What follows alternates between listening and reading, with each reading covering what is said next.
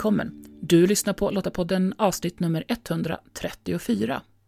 I den här podden så samtalar vi om olika ämnen som rör fred, demokrati och mänskliga rättigheter. Tillsammans med mig, Maria Öst, så möter du personer som på olika sätt bidrar till ett säkrare och tryggare samhälle. Lottapodden den är producerad av Svenska Lottakåren och vi är en frivillig försvarsorganisation som engagerar och utbildar kvinnor som vill göra skillnad för att stärka samhällets krisberedskap och totalförsvaret.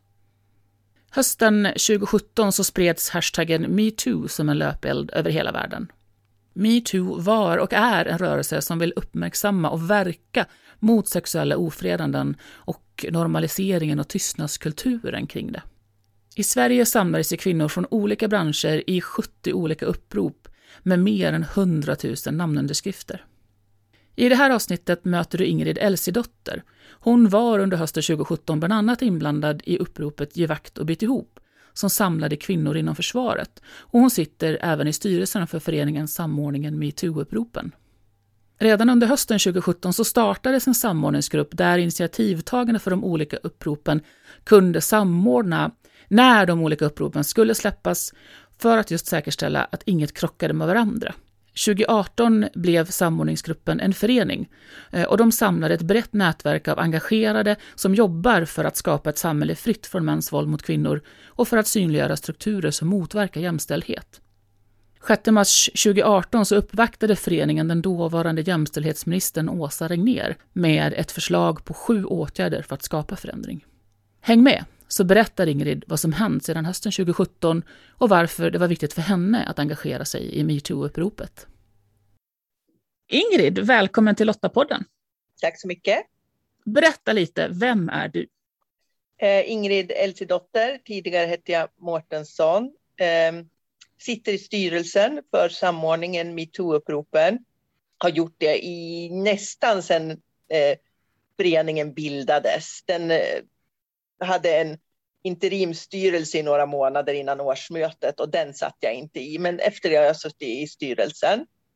Jag sitter i Östersund, jag bor i Östersund, har eh, lång tid inom Försvarsmakten bakom mig och var en av administratörerna i uppropet i Vakt och bit ihop.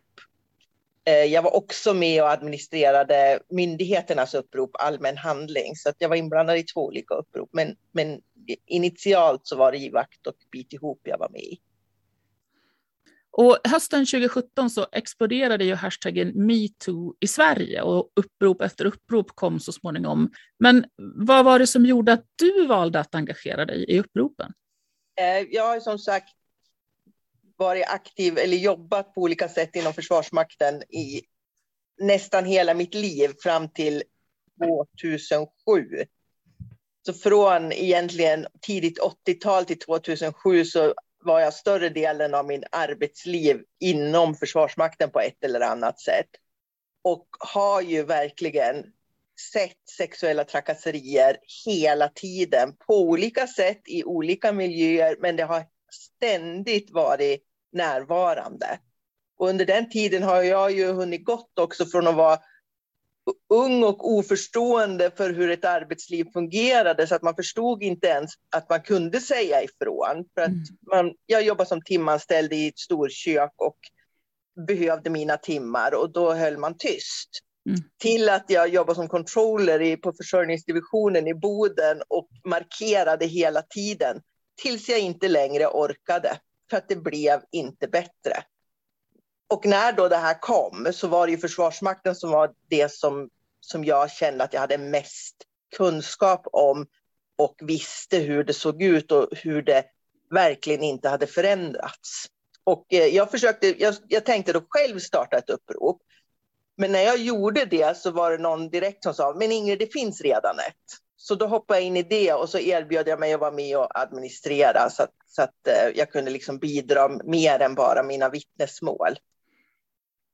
Och som sagt, det bubblade ju under den här hösten och upprop efter upprop efter upprop släpptes från olika branscher.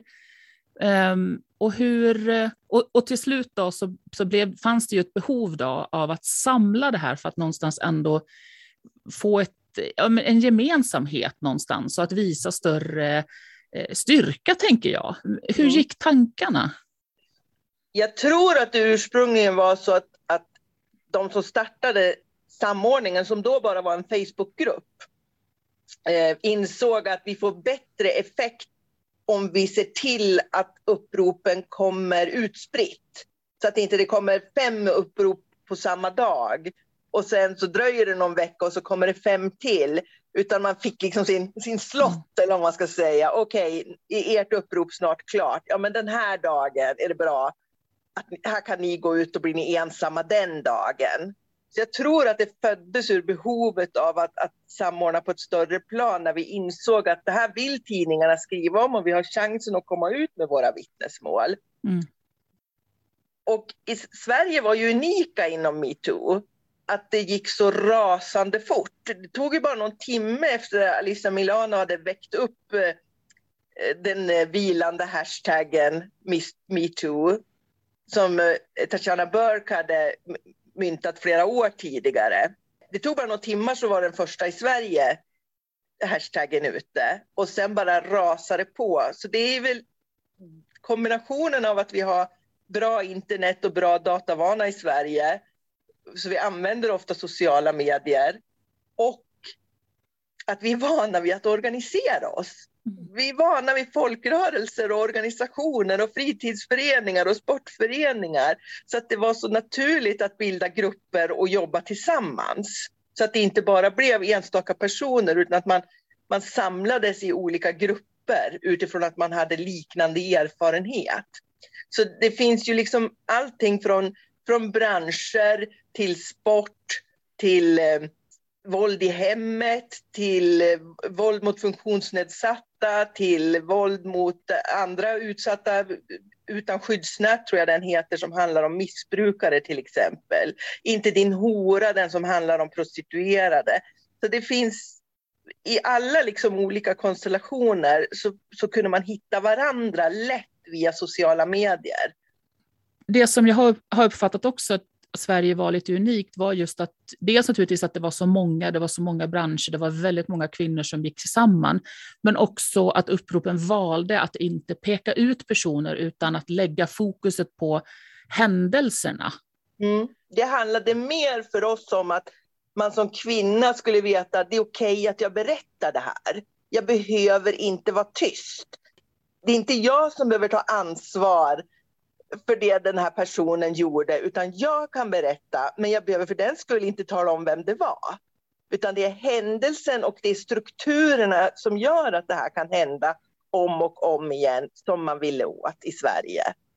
Vilket ju är lite tråkigt då att media naturligtvis ändå valde att lägga fokus på de få namn som droppades.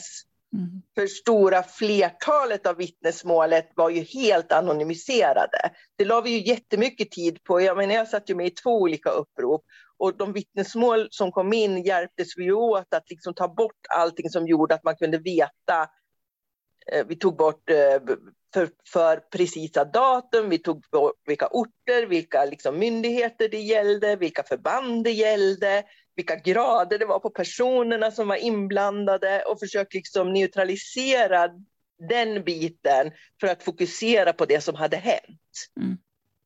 Ehm, så det, och det tror jag liksom är en av styrkan att vi också kan fortsätta så länge för att det hänger inte på förövarna utan det hänger på att den som har varit utsatt får äntligen berätta det. Mm.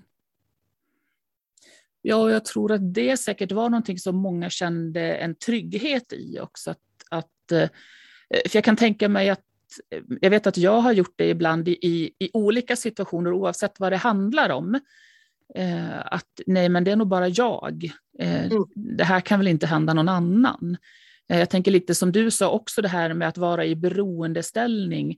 Eh, vilken risk tar jag om jag protesterar mot det här? Är jag, är jag beredd att ta den risken? Eh, nej, att då få känna den här styrkan av att vi är många som är berörda av det här och att det är okej, okay, som du säger, att prata om det, att lyfta om det så att vi kan få stöd hos varandra mm. och kanske också då hjälp att hur ska jag gå tillväga? Hur ska, hur ska jag ta hand om det här? Mm, precis, att man, att man kunde i de här grupperna stötta varandra. Och just den där känslan att jag är inte ensam. Det mm. här har hänt flera andra och det är förjävligt. Mm. Och då får man ju också den här viljan att det här måste vi göra någonting åt. Så, så för många, många pratar om att ja, men 2017 när metoo hände, men metoo händer hela tiden. För så länge det här fortsätter att ske på arbetsplatser och i organisationer och i olika sammanhang där människor möts, så måste vi fortsätta att protestera. Men vad tänker du ligger bakom då liksom just den här kraften just 2017? För rörelsen för att uppmärksamma det här och försöka skapa förändring har ju pågått väldigt länge. Och, och, Sverige ser sig ju som ett väldigt jämställt land. Är vi, lite, är vi naiva? Jag tror att det är så här att Sverige har, precis som du säger, vi, vi eller många, jag ser inte Sverige som ett jämställt land, höll jag på att säga. Ja, vi är jämställdare än många andra, men vi är långt ifrån jämställda. Men det har på något sätt förväxlats. Att vi är jämställda än andra länder har liksom förväxlat med att vi är klara. Jag tror att det är många kvinnor som känner igen sig i att det här är inte klart än. Vi är inte jämställda. Vi har mycket kvar att göra. Kanske om vi jämför oss med andra länder så är vi jämställdare. Men på andra områden är vi det inte.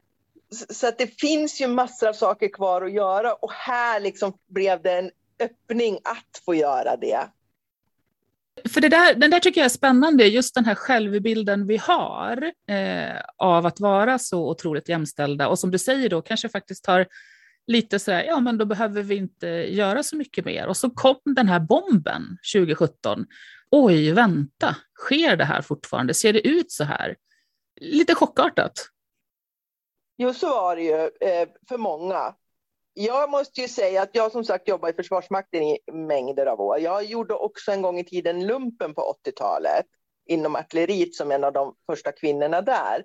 Och sen jobbade jag många år senare på Försvarshögskolan som, som då forskade även inom kvinnlig värnplikt. Och där fick jag läsa forskningsrapporter och det som skrämde mig då var att det hade inte blivit bättre. Det hade snarare blivit grövre, värre. Ju fler kvinnor som släpptes in i, i aktiv tjänst, desto värre blev övergreppen. Och det, det såg man ju också sen i vittnesmålen. Alltså det var ju, man, man kunde sitta och gråta när man läste vittnesmålen, när man tänkte på dessa kvinnor som precis som jag och mina kollegor gjorde när vi gjorde lumpen, man bet ihop. Därför att på något sätt så var det vi som skulle bevisa att kvinnor visst passade i Försvarsmakten och visst klarade av det här. Och då, därför kom det inte ut. Och vi, vi, vi visste dessutom, för det jag har hört i många, många år, är ja men du skulle ha sagt något. Mm. Men det visste man ju att det hjälpte ju inte. Då var det ju jag som blev problemet. Då var det ju jag som var besvärlig. Då var det ju jag som skapade dålig stämning. Så det fanns ju liksom ingen väg att gå mer än att bita ihop. Så att hashtaggen Giv vakt och bit ihop passar ju fantastiskt bra. För det var ju så det var när jag gjorde lumpen. Men det sorgliga var ju att det var så fortfarande 2017. Mm. Så att för mig som kommer från den världen och har sett att det inte har blivit bättre så har jag aldrig jag sett Sverige som ett jämställt land. Jämställdare än många andra, men det är ju långt ifrån jämställt på väldigt många områden. Men jag tänker mig att om man har trott på den myten, om man har känt att jag trodde också att Sverige var jämställt fram till jag började göra lumpen. Och då insåg jag liksom alla problem som för, följde med att man som kvinna vågar sig in på manlig mark. Men, men så jag tänker att för många var det, var det en överraskning, men för många kvinnor fanns det också äntligen. Mm äntligen kan vi prata öppet om det här. Äntligen finns det en kanal att ta upp det här som jag har gått och burit på så länge. Och håll tyst om, för jag vet att det, gör, det drabbar bara mig om jag berättar det. Och jag tänker, nu har det ju gått några år sedan 2017. Upplever du att det ändå har blivit att det har stannat kvar, det här att faktiskt, nu kan vi prata om det, nu kan vi lyfta det? Ja, just den biten, att tystnadskulturen som har rått tidigare, den lyckades vi rucka på. Jag tror att det är lättare nu att prata om det och säga om det, men det finns så mycket backlash i det här. Att metoo snarare blir ett skämt och, och kom inte och metooa mig nu. Eller det här får man, får man väl inte göra längre efter metoo.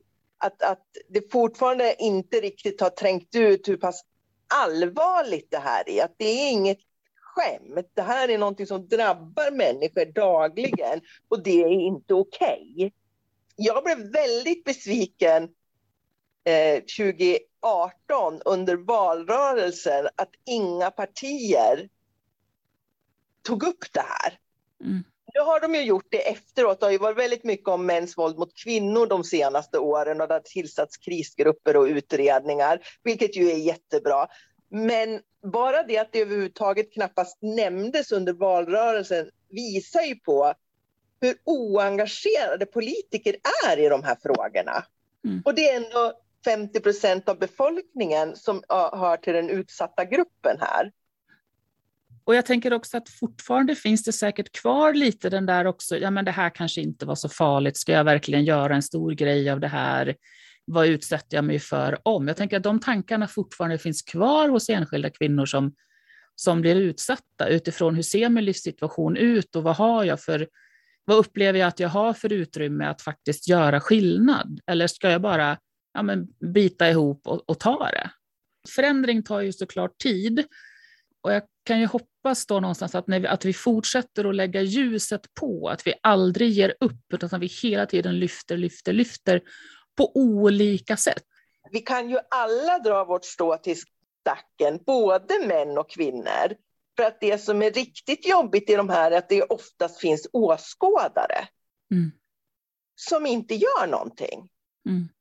Och om alla säger till när någon drar sexistiska skämt och man visar det där tycker inte jag är okej, okay. det du gjorde just nu, det tycker inte jag är okej. Okay. man, man kan visa det på många olika sätt och det behöver inte vara att man drar någon föreläsning utan man bara, det där var väl inte så kul. Det kan ju räcka med det liksom. Så att man tillsammans förändrar eh, kulturen.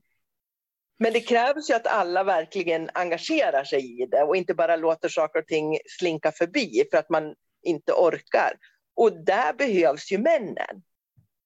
Vi behöver ju ge varandra hjälp och stöd och det funderar jag ibland på om vi kvinnor kanske också är dåliga på den biten, att, att stötta varandra. Att vi också är del i dels det här eh, liksom, eh, att stå bredvid och inte uppmärksamma, men också kanske faktiskt bidrar till ehm, att, att skuldsätta den som lyfter någonting. Ja, så är det. Vi, vi är del av samma kultur. Och jag tänker, där blev ju verkligen kraften någonstans i samordningsgruppen, att nu, nu går vi ihop och visar på bred front hur många vi är. Eh, och det gjordes ju då också en, eh, en, en, samling punkter mm. eh, som lyftes till jämställdhetsministern ja. 2018. Hur, hur upplever ni att det har tagits vidare? Då direkt så kom det ju, avdelades det ju pengar i budgeten och det skulle göras en massa saker. Och sen var det ju den budgeten som föll. Så att det, allt som då kom ut av det mötet, det bidde en, en tummetott. Mm. För att pengarna försvann. Men det har ändå skett saker till exempel ett av kraven var att metoo-uppropens expertis skulle användas i statliga utredningar. Både från de enskilda uppropen och från oss i samordningen så har vi suttit till och från med olika ministrar i runda bordet-samtal och fått vara med och påverka och sagt vår syn. Vilket ju är jättebra. Så en av punkterna var också att satsa på sex samlevnads och samtyckesundervisning och det, det har ju faktiskt gjorts. Det finns ju beslut om det. Sen skulle man ju vilja vara med mer. Så är det ju. Man vill ju alltid, ja men vi kan också, vi behöver inte bara sitta i runda bordet samtal utan ta gärna in någon som kan vara med i själva utredningen kontinuerligt. Det är klart att man vill ju alltid mer. Men jag tycker ändå att regeringen och politikerna eh, i, i riksdagen har tagit det här på allvar, även om det inte syntes i valet det känns ändå som vi har en kontakt. Jämställdhetsmyndigheten engagerar ju ofta från de olika uppropen. Ja, men gott. Jag tänker så här, alltså någonstans finns det ju ändå ett hopp.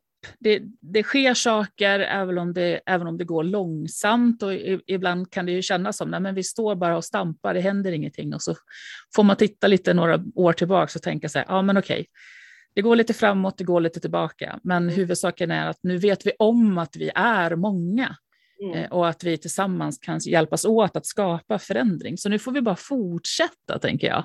Ja, men precis. Det viktiga är ju att det inte blir tyst igen. Ja. Så, så tänker jag. Så länge vi, det går att man faktiskt kan prata om det öppet och fler och fler kan säga men det där var väl inte riktigt okej. Okay. Och inte liksom bara tyst stå och titta på. Och sen ett, ett tips som kommer in från många, det är att jobba med ledningen i olika myndigheter och branscher och organisationer och se till att sexuella trakasserier ses som ett arbetsmiljöproblem. Mm. För om man får in det i det strukturerade arbetsmiljöarbetet då blir det en kontinuerlig kontroll och uppföljning och mer press. Just det, för då blir det en av de saker som vi jobbar med. Det blir inte någonting vid sidan av och någonting Nej, utan då speciellt. Ingår det Mm. Då ingår det i det arbete man ändå gör. Mm. Att det ska finnas med och checkas av och mätas och följas upp och åtgärdas. Hur ser samordningsgruppen på framtiden? Ja, alltså just nu är vi i en liten paus. För att vi firade ju fyra år. Vi hade ju en stor eh, sammankomst med olika vittnesmål och olika föreläsare på Moderna Museet som ju tog, vi jobbar ju ideellt allihop, så att det tog ju verkligen all kraft vi hade att organisera det. Så just nu har vi lite paus, men, men en sak som vi har sett och som vi också är inblandade i, det är att det har kommit en hel del forskning om sexuella trakasserier och sexuella trakasserier i, i arbetslivet och våld i hemmet och mäns våld mot kvinnor. Det har exploderat forskningsprojekt inom de här områdena, vilket vi ser som väldigt positivt. För när de här rapporterna sen börjar komma så kommer ju det att ge effekt. Mm. En del av de här forskarna använder underlag från metoo-uppropen. Så att alla de här vittnesmålen som samlades in, att man liksom kategoriserar dem och för att titta vem är det som gör vad mot vem och i vilka miljöer händer det? Uppropen var ju ingen forskning. Det var ju bara en helt tusentals vittnesmål ostrukturerat. Som var och en var ju en person, en individ. Det var ju liksom inte att alla de här hände på kontoret, alla de här hände på bussen. Alltså, utan det var ju bara en ström av vittnesmål. Så det är så härligt att forskare har tagit till sig det och nu kategoriserar de här och liksom reder ut så att man kan se vilka områden är det som är farliga, vart är det åtgärderna måste sättas in, när är det det här händer? Resultatet av all den här forskningen är ju verkligen något att se fram emot och, och se vad det kan ge för effekter. Så på så sätt har metoo verkligen inte dött för att vittnesmålen lever vidare i forskningen. Skönt att höra att det, att det verkligen inte kommer att vara tyst utan att vi hjälps åt att fortsätta höja rösten. Ingrid, tack så jättemycket för att du eh, var med och berättade. Mm, tack så jättemycket. Efter det här samtalet med Ingrid så tar jag fasta på att det aldrig får bli tyst igen att vi alla, kvinnor som män, behöver fortsätta hjälpas åt att lyfta fram när ett beteende är fel. Jag vet att jag behöver fortsätta öva på att säga ifrån, både när det händer mig och när jag ser att det händer andra. Jag hoppas också att du som blir drabbad ska känna att du kan berätta för någon och få stöd. Att du ska veta att du inte behöver bära det ensam. Förändring den tar tid och ibland känns det helt omöjligt att någonting ska hända. Och då är det skönt att vi är många som kan påminna oss om de förändringar som skett och att vi tillsammans kan hjälpas åt att driva frågan framåt. Lästips relaterat till det vi samtalat om i det här avsnittet det hittar du på lottapodden.se. Och om du, precis som Svenska Lottakåren, tycker att fred, demokrati och mänskliga rättigheter är värda att försvara och du vill vara med och göra skillnad för vårt samhälles krisberedskap och totalförsvar, ja, men då ska du gå till svenskalottakåren.se. Där hittar du information om hur just du kan göra skillnad. Nästa avsnitt av Lottapodden kan du lyssna på den 23 december. Så om du inte redan gör det, prenumerera på Lottapodden så du inte missar nästa avsnitt. Du hittar podden bland annat i Apple Podcast, Podbean eller på Spotify. Och om du gillar Lottapodden, berätta gärna för andra om den. Och lämna gärna en recension i Apple Podcast. Då hjälper du till så att fler hittar podden. Och tack för att du lyssnar. Hej så länge!